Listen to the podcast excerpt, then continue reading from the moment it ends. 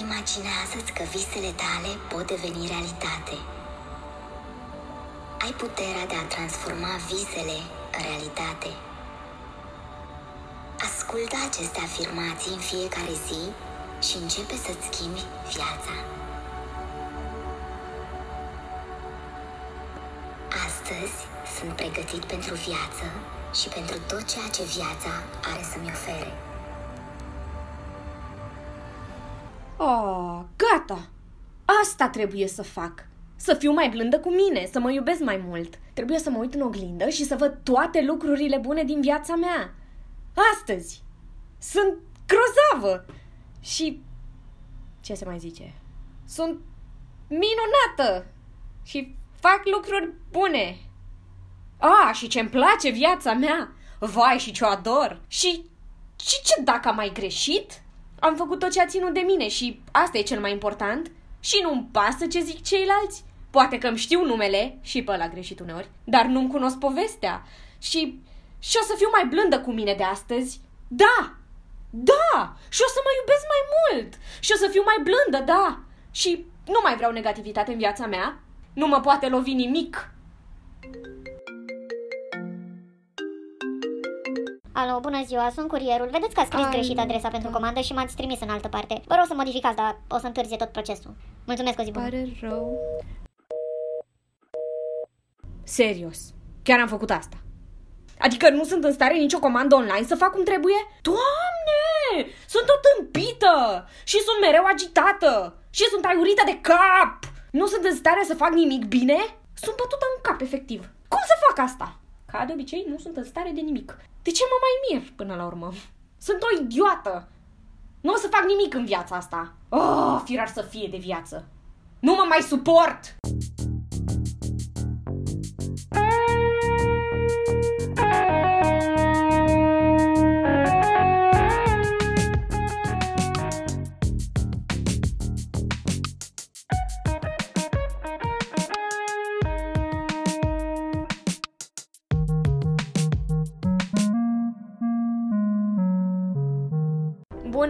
Aici Ale, gazda proiectului audio în ritmul meu, care a ajuns deja la Wow, 24 de casete. Astăzi vorbim despre autocompasiune. Dacă stau să mă gândesc, se vorbește des despre autocompasiune și mereu pare ceva foarte simplu. Trebuie să fii mai blând, mai înțelegător și să ai grijă să nu ai un dialog dur cu tine însuți super ușor. Dar ce faci când nu prea îți iese sau când apar situații în care pur și simplu dai cu tine de pământ din prima și uiți de toate cărțile, articolele și persoanele specializate care îți spuneau să nu faci așa? Despre asta vom vorbi în caseta dedicată autocompasiunii. E de reținut încă de la început că procesul prin care devenim mai blânzi cu noi nu e ceva ce se face de pe o zi pe alta, ci necesită timp, exercițiu și răbdare. Puteți găsi toate casetele de până acum, care apar din două în două săptămâni pe YouTube și Spotify și dacă vă plac, vă puteți abona acolo. Fiecare casetă este ilustrată de prietena mea din facultate, Teodora Tudosie, iar de muzică se ocupă David Luncă. Și să nu uitați de Instagram, postez des și acolo.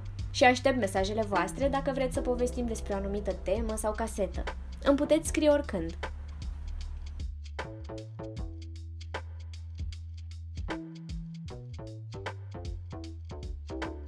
Nu am fost niciodată blândă cu mine, deși de fiecare dată îmi promiteam că voi încerca să fiu. Obișnuiesc să mă cer des pentru orice greșeală fac, de la faptul că am scăpat apă pe masă în loc să-mi pun în cană, că m-am bâlbâit la o prezentare pentru facultate, că am încurcat ceva într-un draft pentru un articol sau că nu am fost suficient de clară atunci când am propus un subiect. De aici trag concluzia că nimic din ce fac nu e bine, că nu e niciodată suficient pentru mine și că sunt o persoană de rahat.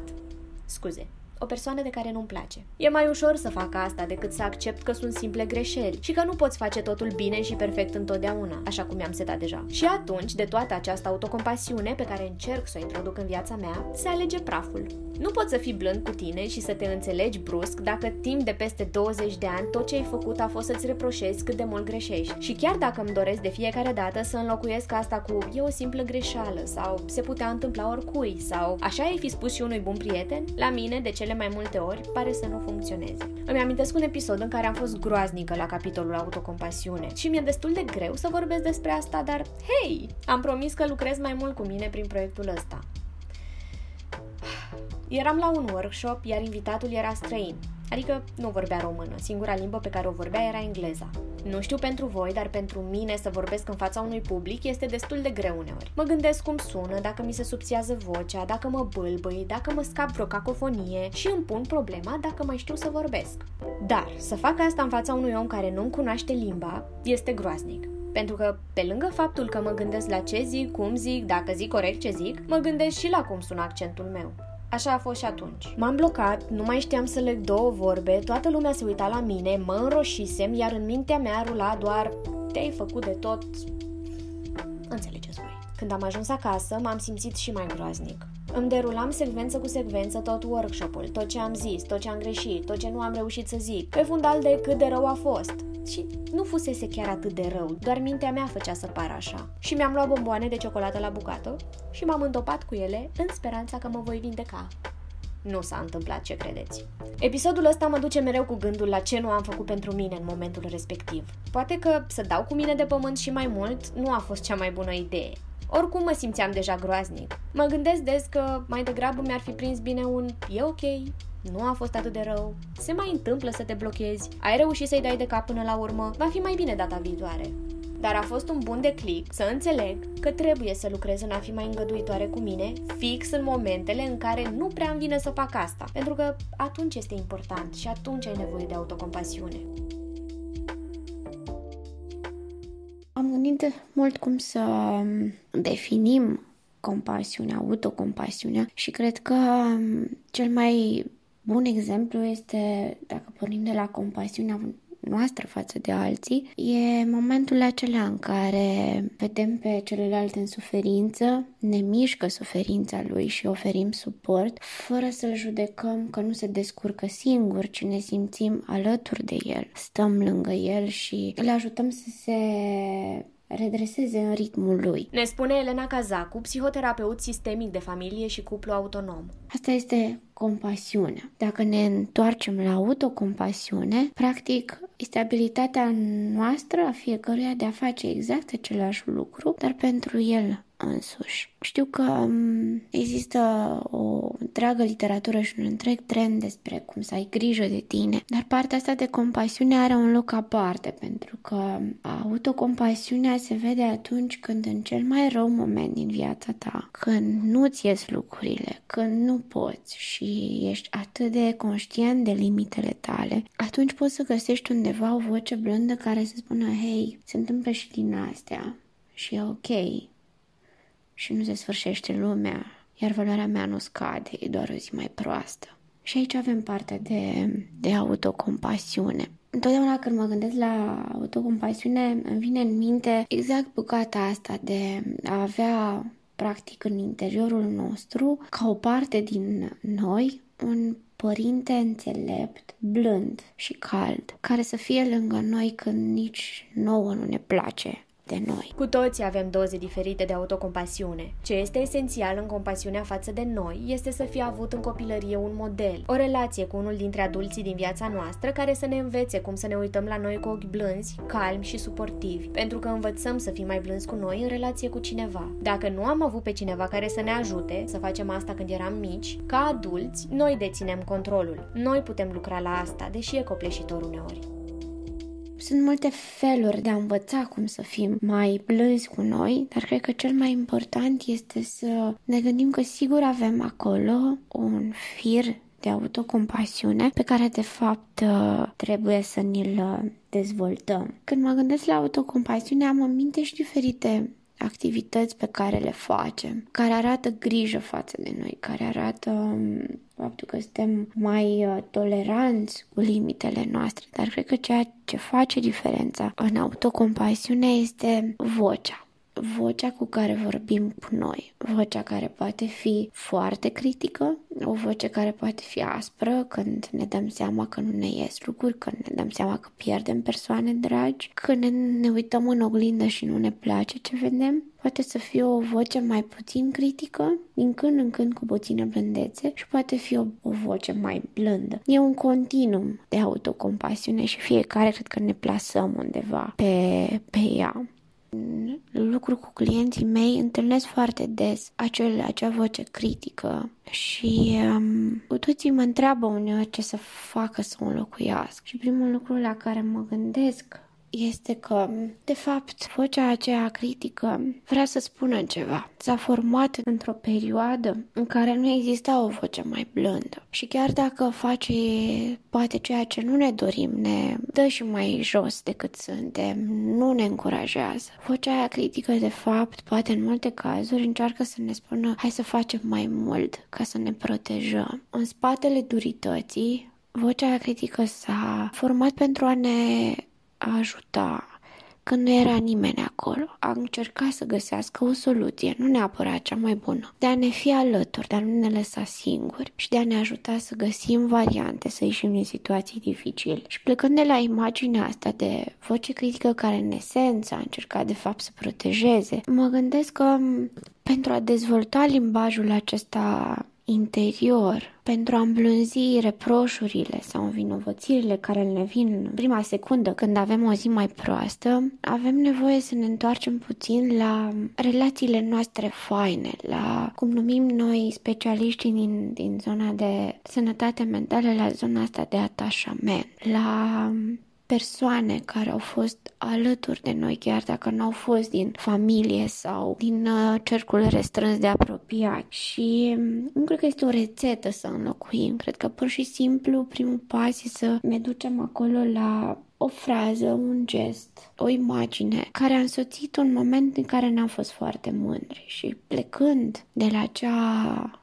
imagine, cuvânt, să dezvoltăm mai mult, să încercăm să, să vedem de fapt exact cum s-a simțit când cineva a pus mâna pe umerii noștri și a zis hai că nu e chiar așa de rău sau mie îmi place de tine chiar și când o dai în bar. Și luând sentimentul acela, emoția de, de apartenență, de valorizare, să construim pe ea, să construim încet, încet alte situații în care să readucem acea, acea emoție. Când nu o facem, când nu reușim să avem vocea asta, că e important să ne acceptăm exact atunci. Pentru că putem să intrăm într-un cerc vicios, cumva, într-un cerc în care, pentru că vedem că ne e greu să fim mai blânzi cu noi, ne certăm din nou. Și cred că primul pas pentru fiecare dintre noi care a găsit și vocea aceea critică, cu multă învinovățire și reproș, să se spună, uite, am și o voce din asta, am și bucăți care sunt mai blânde și dacă le înțeleg pe fiecare cu rolul lui, pot să iau bucăți care îmi plac, care îmi sunt de folos în prezent și să le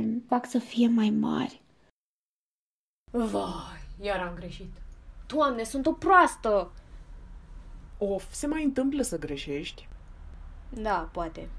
Trebuie să începi să fii mai blândă cu tine, să nu vezi doar greșelile. Serios? Și cum încep? Ha, păi e simplu. Încearcă să gândești mai pozitiv. Ah, oare cum de nu m-am gândit la asta? Glumești. Practicarea autocompasiunii pare ceva simplu sau uh, facem câteva exerciții și s-ar putea să ne privim cu niște ochi mai blânzi. Parcă nu aș vedea așa lucrurile, parcă le-aș vedea puțin mai nuanțate, că e un proces lung, cu suișuri și coborâșuri și cu firești momente în care nu ne iese și în care cădem iar în reproșuri și în vinovățire. Și tocmai atunci avem nevoie de, de un partener de, de drum care să spună, hei, astăzi nu ți-a ieșit, dar ți-a ieșit ieri și ale altă ieri. Partea de autocompasiune e un proces lung, ia timp și mă bucur că e așa, pentru că e o parte foarte importantă din noi. E firesc să treacă prin diferite etape alături de noi, la fel cum și noi trecem prin etape de viață. E clar că autocompasiunea aduce mai puțină anxietate sau reduce anxietatea e foarte important în felul în care noi ne privim. Asta înseamnă că valoarea noastră personală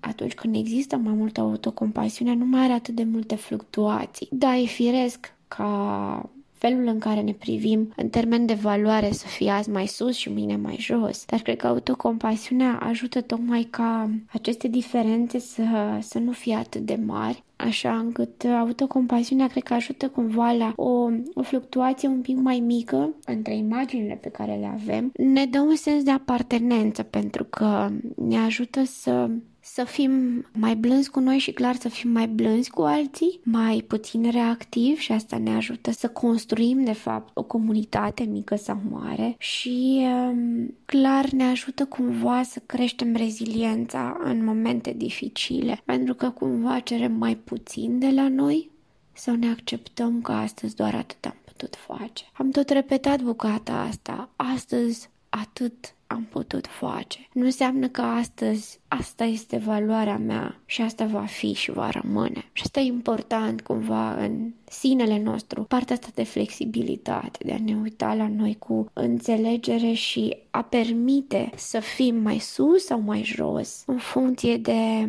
provocările vieții. Autocompasiunea înseamnă și acceptare. O acceptare în prezent, aici și acum, a bucăților care nu ne plac la noi, care sunt mai neplăcute și pe care nu le vrem în viața noastră. Așa putem să ne modelăm mai bine și să creștem. Să nu confundăm totuși acceptarea din autocompasiune cu resemnarea, să ne raportăm la ea mai mult ca la o privire în prezent care ne spune văd toate lucrurile astea care nu-mi plac la mine, pot fi modelate, dar astăzi doar atât pot să modelez. Mâine poate voi putea mai bine. De multe ori am observat că procesul acesta de dezvoltare a autocompasiunii ne îndreaptă spre o zonă de iubire față de noi și mai ales într-un proces de terapie sau în relații care ne hrănesc foarte mult la vârsta adultă, ne dăm seama sau realizăm când suntem în contact cu, cu iubirea asta, cu cu afecțiune, de momente importante din viața noastră când n-am avut nici voce blândă și din diferite motive, oameni importanți pentru noi n-au, n-au știut sau n-au reușit să fie lângă noi. Și de aceea mă gândeam că e important să avem un ghidaj, cel puțin la început, în dezvoltarea autocompasiunii, tocmai pentru a ne ajuta să ducem și momentele acestea de conștientizare dureroase, în care simțim că am fi meritat mai mult și n-am avut multă răbdare față de noi în procesul ăsta de învățare și cu o conectare destul de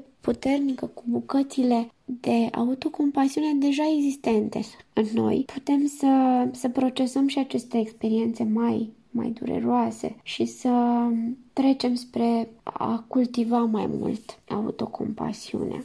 Ce mi-aș dori eu tare mult pentru cei care, care ne ascultă este să ia povestea noastră de astăzi ca pe un ghidaj și nu ca pe un trebuie. Să aibă răbdare cu ei, că e un proces lung și e fire să fie așa și că frumusețea e în călătorie și nu în rezultatul final.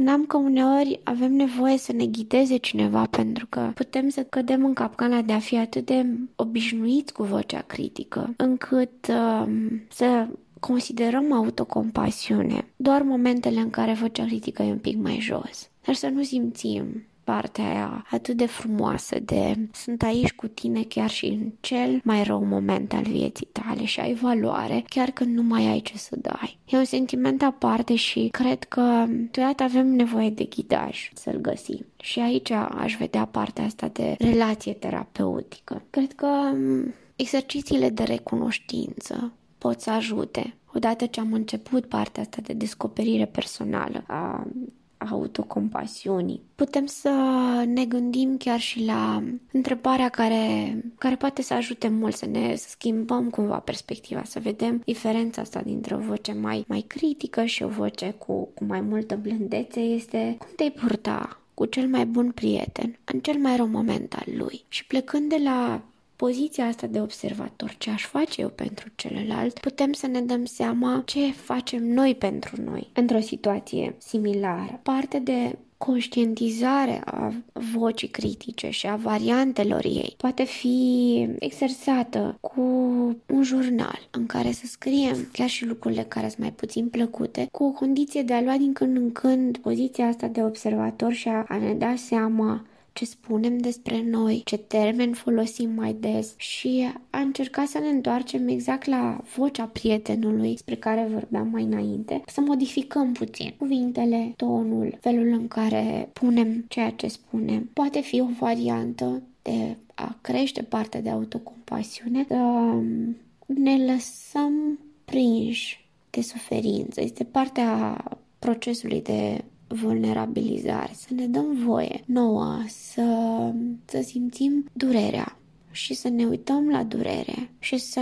nu o judecăm. E o durere, avem nevoie să avem grijă de ea și o să treacă. De multe ori când mă gândesc la, la partea asta de autocompasiune, folosesc o metaforă în, în ședințele de terapie, cea a îngrijirii unei răni. Ne este tare greu să vedem suferința psihică ca pe ceva palpabil. Și atunci, de multe ori, apelez la, la metafora asta a traumatismului fizic. Pentru că atunci când vedem pe cineva cu o rană, ne vine natural să ne ducem spre el, să o îngrijim, să-l ajutăm, să fim suportivi, să-i calmăm plânsul, să-i calmăm durerea și nu ne uităm la el ca și cum e de vină pentru rana respectivă sau ar fi trebuit să facă mai mult. Și Paralela asta între o rană fizică și o rană sufletească poate să ne ajute câteodată să ne purtăm cu mai multă blândețe față de noi în zile în care avem nevoie mai mult de blândețea asta. Partea de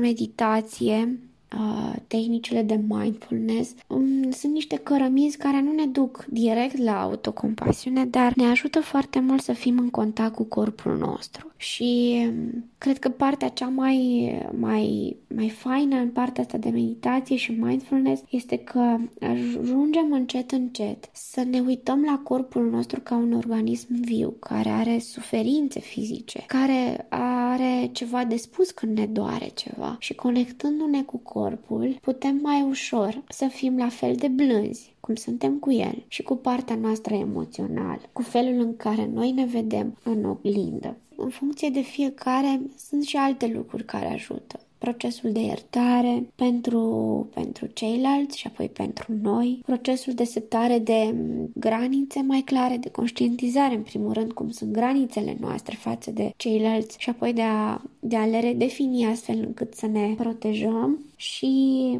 clar, acceptarea bucăților mai puțin plăcute nouă. E un exercițiu drag mie pe care uneori îl fac și ajută foarte mult de partea aia de a ne ține în brațe, de a pune palmele pe umerii noștri în X și a sta cu noi așa strâns în brațe, ca și cum cineva foarte apropiat și drag ne ține în brațe și a spune câteva cuvinte care să ne încurajeze. E, e o formă de a, de a cultiva autocompasiunea din exterior spre, spre interior.